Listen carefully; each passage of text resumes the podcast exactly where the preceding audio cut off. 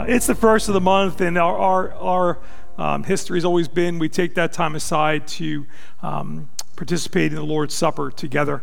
And I, I, just see the wisdom of God in calling us to do just that very thing. Uh, you know, the church over uh, throughout the ages has, has endured hard times.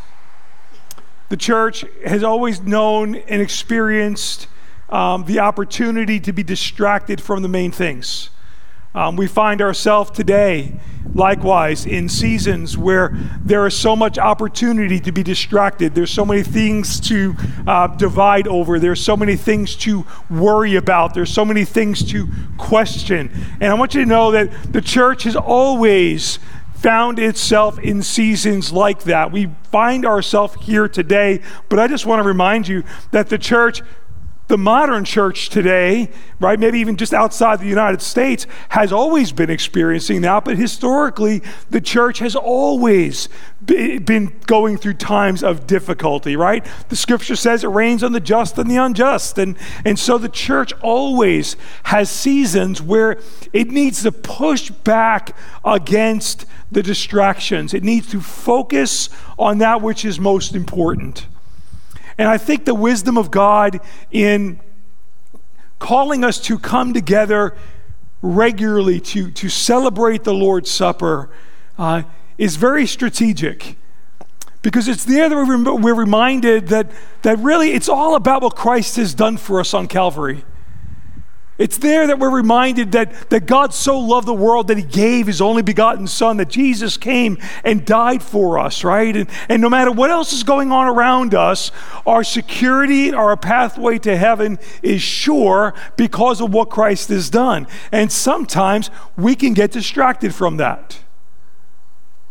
We're also reminded as we go through the, uh, as we, as we kind of go through that, the Lord's Supper, we're reminded that we're sinners and it's there that we're reminded that Christ paid the price for our sins. And so we come and we examine our hearts, right? And, and we recognize that, that, that not everything that's coming out from the inside is honoring to God.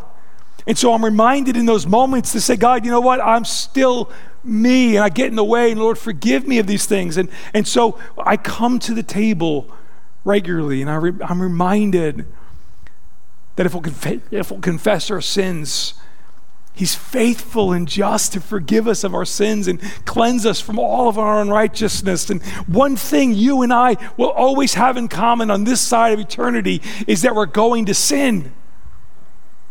You know the person that's true of the person next to you? Just look and say, You're a sinner. Right? We sin. That's what we do. If that wasn't the case, Jesus would have never come, but Christ came to absorb the punishment for our sin upon himself. And so while there are distractions always there to try and detour us on that, from that foundational truth, we come to the Lord's table. And this morning, I, I wanted to kind of tie in my message with you with the Lord's Supper because sometimes, um, sometimes it can be, we, could, we could become familiar with the Lord's Supper. We could, we could, it could become religious rote for us at times. And, and we kind of go through the motions sometimes. And, and, and I just kind of felt in my spirit that, that today would be a great day to take a moment of pause and, and to really kind of consider, perhaps remind us why we gather. For some, it might inform why we gather, but this truth is foundational to our faith. And so we we're invited to come to the table.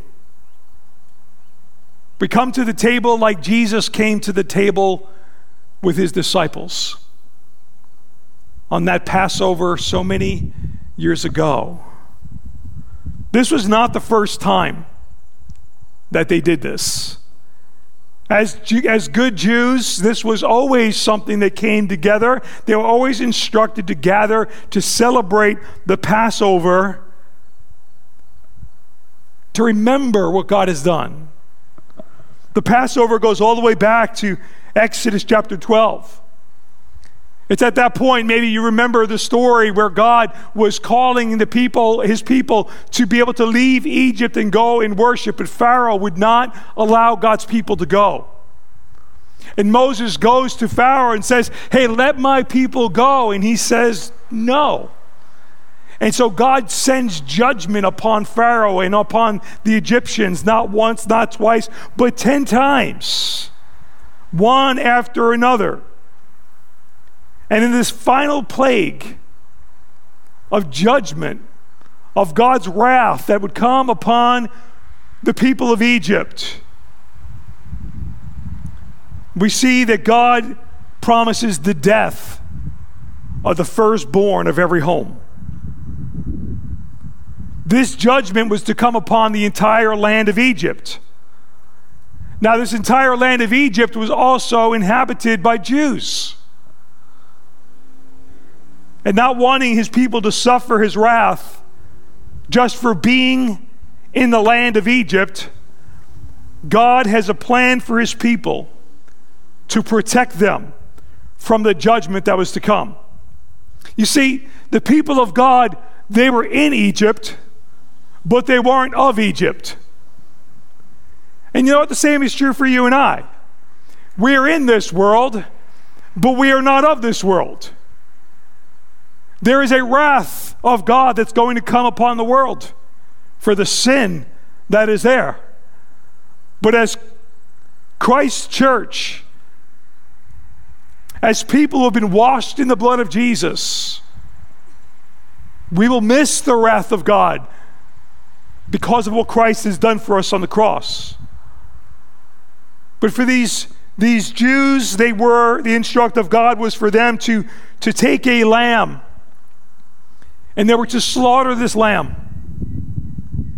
And they were to take the blood of the lamb and they were to smear it on the doorpost of every one of their homes.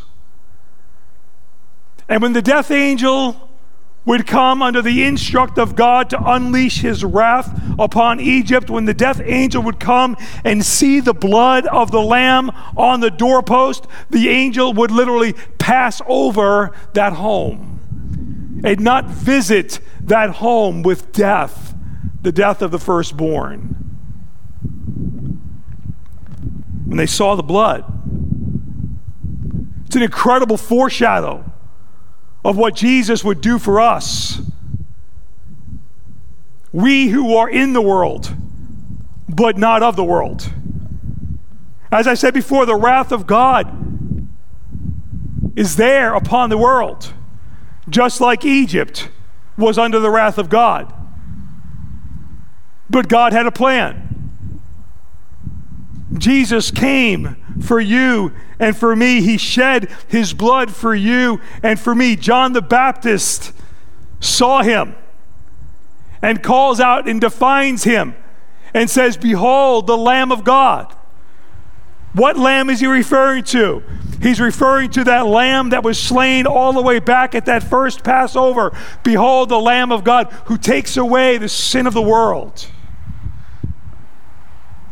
Paul, in writing to the church at Corinth, will define Christ in chapter 5 and verse 7 as Christ, our Passover lamb. He has been sacrificed.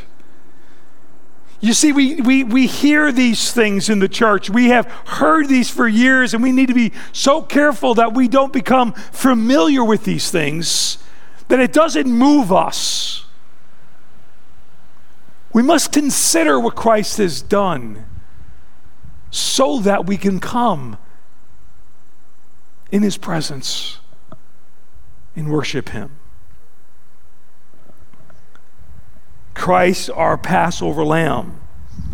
This is an incredible Old Testament example when we consider the Passover that points to the purpose for which Christ has come. You've heard me mention oftentimes the Old Testament can be viewed as a hand that just points to Christ. From Genesis to Malachi, woven all throughout the Old Testament, we see the hand of God pointing to the Messiah that would come. And every year from that first Passover, the Jews would slaughter a lamb, smear the blood on the door and remember how God spared his people during the days of Egypt. How the blood was a sign of a covenant that they had with God and that God protected them. And they would have this meal, this Passover, year after year after year. And this was the meal that Jesus was sharing with his disciples. It was this Passover event that they were having together that day. But this, this Passover was unlike any other Passover that they'd ever experienced before.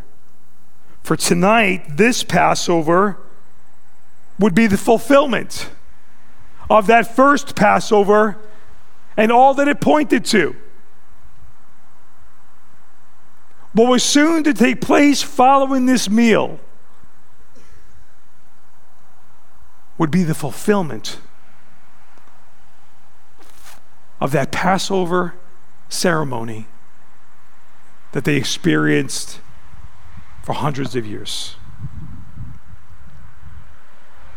Luke chapter 22 and verse 19, Luke writes, And he took bread, and when he had given thanks, he broke it. You don't need to start peeling it yet. I'll, let, I'll give you plenty of time, I promise. I don't want you to spill it on yourself. He took bread. And when he had given thanks, he broke it and gave it to them, saying, This is my body, which is given for you. Do this in remembrance of me. New King James says that this is my body, Jesus said, which is, which is broken for you.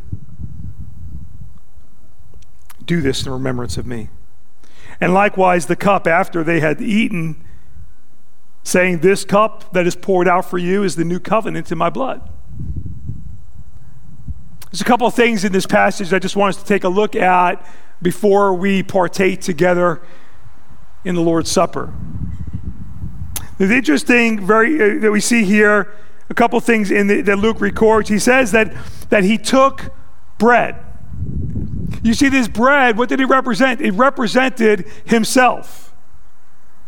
Jesus, in speaking to the crowd in John chapter 6, said, I am the living bread. Jesus identified himself as the bread that had come down from heaven. He is the nourishment, He is the fulfillment, He is the, the provision from God. Jesus identified himself as the bread.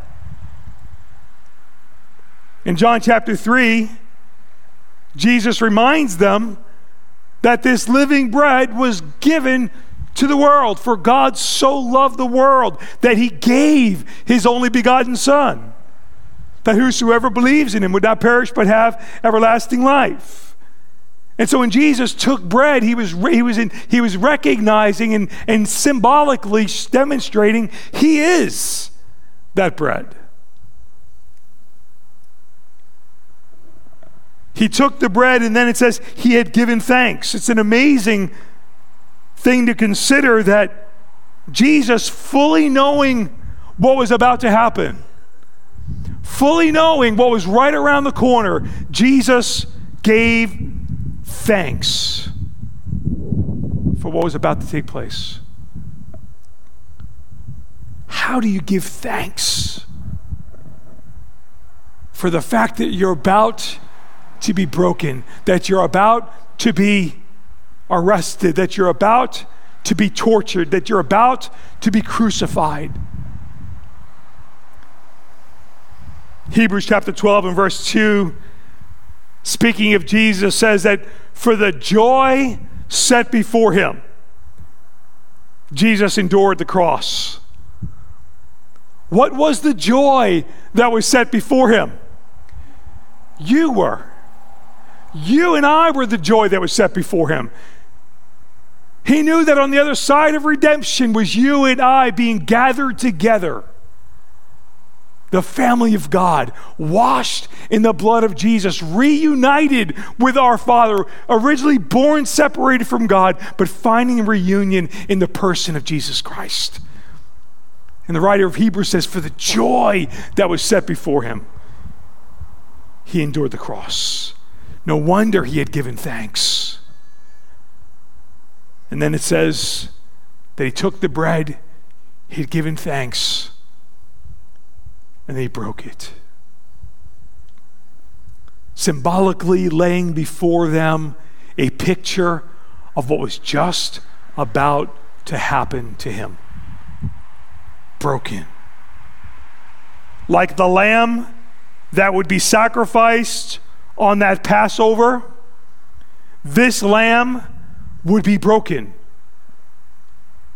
Isaiah writes in speaking of the Messiah, but he was pierced for our transgressions. 750 years prior to this event taking place on Calvary, Isaiah writes, He was pierced for our transgressions, He was crushed for our iniquities. Upon Him was the chastisement that brought his, us peace, and with His wounds we are healed. All we, like sheep, have gone astray, haven't we? Haven't we followed the passions of our own heart? Haven't we detoured from what God has called us to do? Haven't we been distracted from the things that are consistent with our new nature? All we, like sheep, have gone astray. We have turned every one of us to our own way. Before we ever point a finger at anybody else, we need to remember there's three more pointing right back at ourselves. And that just reminds me that I never hold a place of judgment towards anyone else. I got enough to keep me busy right here, right? And so do you, right?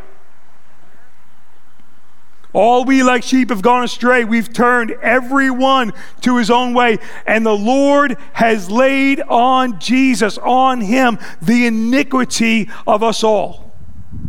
He was oppressed, he was afflicted. Look, yet he opened not his mouth like a lamb that is led to the slaughter, like a sheep that, be, that before his shearers is silent, so he opened not his mouth. And the narrative of the Gospels clearly show that's exactly what took place. Jesus said, Nobody takes my life from me. I lay it down of myself. Jesus could have called a whole legion of angels to come down and rescue him at that moment. But he came for that purpose. He came to die and as they accused him and as they beat him, the scripture says, he opened not his mouth.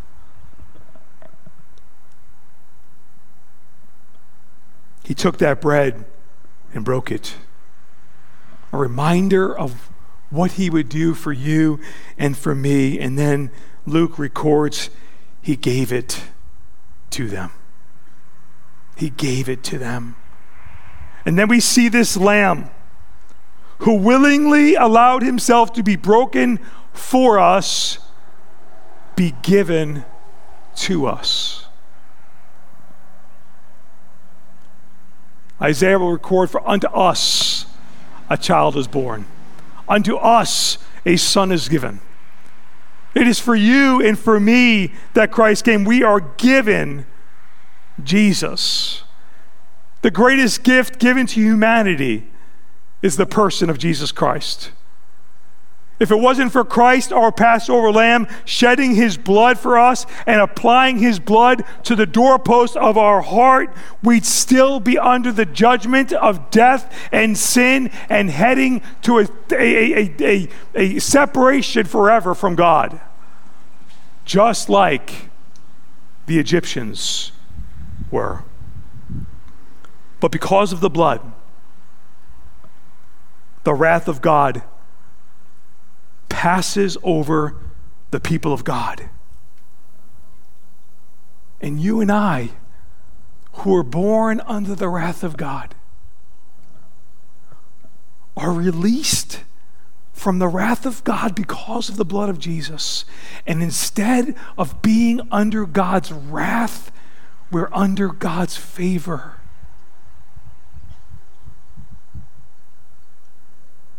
He loves you. He loves you so much that He gave his only Son for you. And so we gather to remember that. There's another reason why we gather. The other focus of the Lord's Supper is that we're called to partake of it together. We come together to celebrate the Lord's table. Interestingly, at that moment, Jesus said, This is my body, broken for you. But later on, the Holy Spirit will inspire Paul to write, You are the body of Christ. We are the body of Christ. And as his body, we come together and we remember what Christ has done for us. And we remember the importance of being together. God calls us a body because it's impossible to be healthy and effective and yet disconnected from our body. Right? You take your head off, you're not going anywhere. Right? It's impossible to be healthy and have disconnected body parts.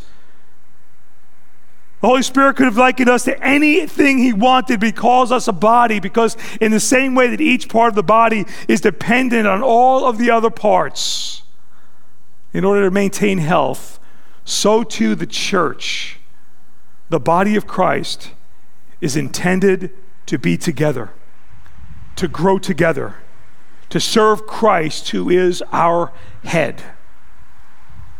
And so, using the frame, the same frame that Luke presents in the passage that we looked before in his gospel, he took bread, he, he took us.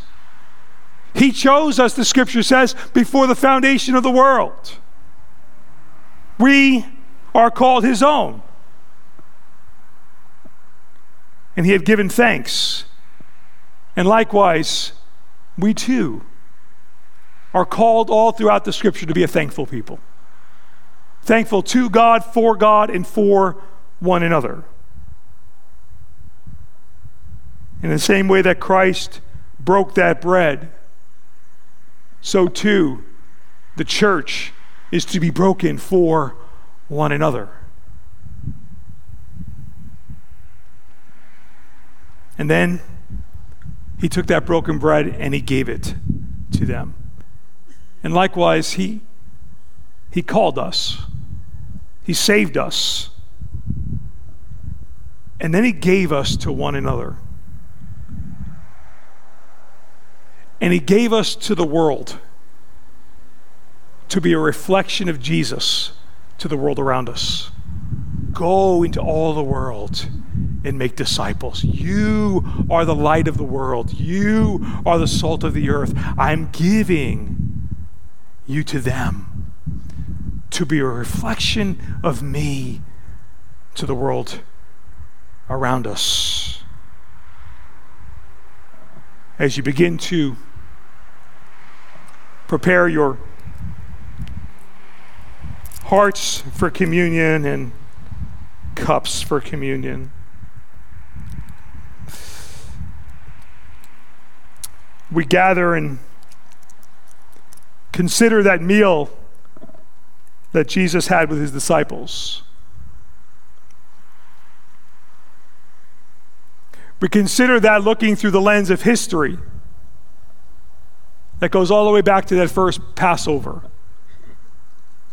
when God delivered his people from, from the Egyptians. We look at it through the lens of the present to consider how God delivered us. How many have been changed by Jesus? Right? I make it say, man, it's not a religion to me. This is real. This is a this is a loving relationship. I, I the God of the universe has made, taken up residence in my heart. And it's not about the building I go to or the label I wear, but man, something, something changed on the inside. Right? I've been born again. And so we consider this through the lens of what Jesus has done for us personally, how he's forgiven us of our sins. As far as the east is from the west, so he has removed our, our transgressions from us. And, and we ought to be, in response to that, a tremendously thankful people. That God doesn't hold against us the sins of our past. We look at it through the lens of history, we look at it through the lens of the present, and then we also partake together considering this through the lens of the future knowing that this is not it for us. Knowing that our ultimate deliverance still awaits us. That at any moment the church can be raptured off the earth. And whether we go by way of a hole in the ground or a hole in the sky, there's going to be a day where we are rescued from the presence of sin in this world where the people of God will be reunited with the God who saved us. And the presence of sin and its effect on the world and upon us will be removed. And so we look at this cup through the lens of the past and the present in the future. And it causes us to, with great joy and appreciation, participate. So maybe you're here today and you've got some things you just need to ask God forgiveness for. Maybe, maybe this, this is a great time to, to kind of do an inventory. The scripture says we ought to examine our own hearts. And you don't need to do that with anybody here. I just encourage you to just take a moment of pause between you and the Holy Spirit and just take an inventory of your own heart and asking God, God, is there areas in my life this last week that I have sinned against you. Forgive me of my sins. You see, blood has been shed so that we can come and find forgiveness in Jesus. So we don't have to walk around in guilt and shame. That's not what God wants for you. He wants you to walk away forgiven and free. He that the Son sets free is free indeed. And so let's just take a moment, Lord examine our hearts. Lord, if there's any wicked way in us, forgive us. Cleanse our heart of all unrighteousness. Lord, forgive us for the filth that comes out of our mouth sometimes. Forgive us for entertaining thoughts in our mind, for looking at things that we ought not to look at, reacting to things we ought not to react at. Lord, those are so inconsistent with what you've called us to do. And so we come as your children and ask forgiveness today. Not because we deserve it, not because we're special, but because Jesus shed his blood for us. And your word tells us that if we'll confess our sins, you're faithful and just to forgive us of our sins and cleanse us of all unrighteousness. And so, Lord, would you just do that right now? Would you forgive our hearts for sinning against you? we recognize the only reason that can happen is because of what Jesus did for us. And so we come to the table and we remember that on the same night in which Jesus was betrayed, he took bread and he broke it and he gave it to his disciples. And he said, This is my body, broken and given for you. Eat this in remembrance of me. Let's eat together, thankful for what Jesus has done.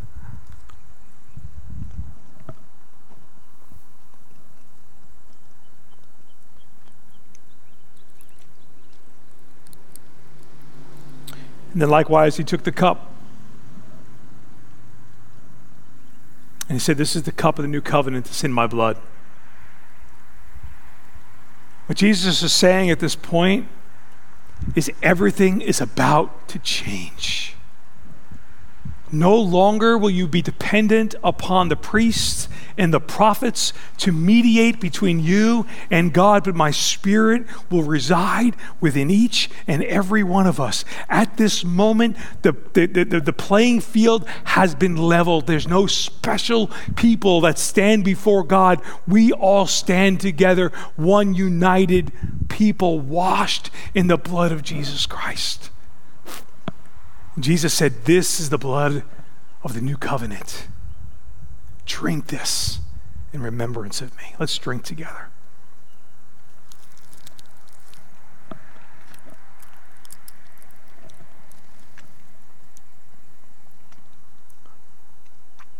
Jesus, we thank you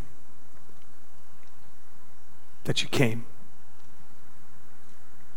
Father, we thank you that you sent your Son. Holy Spirit, we thank you that you make us alive to apply these truths to our lives. We thank you, Trinity, for the way in which you work within our hearts and minds. And Lord, this morning we just want to say we love you. Lord, as response to your good, gracious love towards us, we just want to respond and say, God, thank you. Just in the quietness of your own heart, just, just thank God for what He's done for you. You're no longer what you were. We who were not a people, the scripture says, are now the people of God. We who had not known mercy have been showed mercy. Oh Lord, thank you for that. In Christ's name we pray. Amen. Amen. Let's stand together and worship.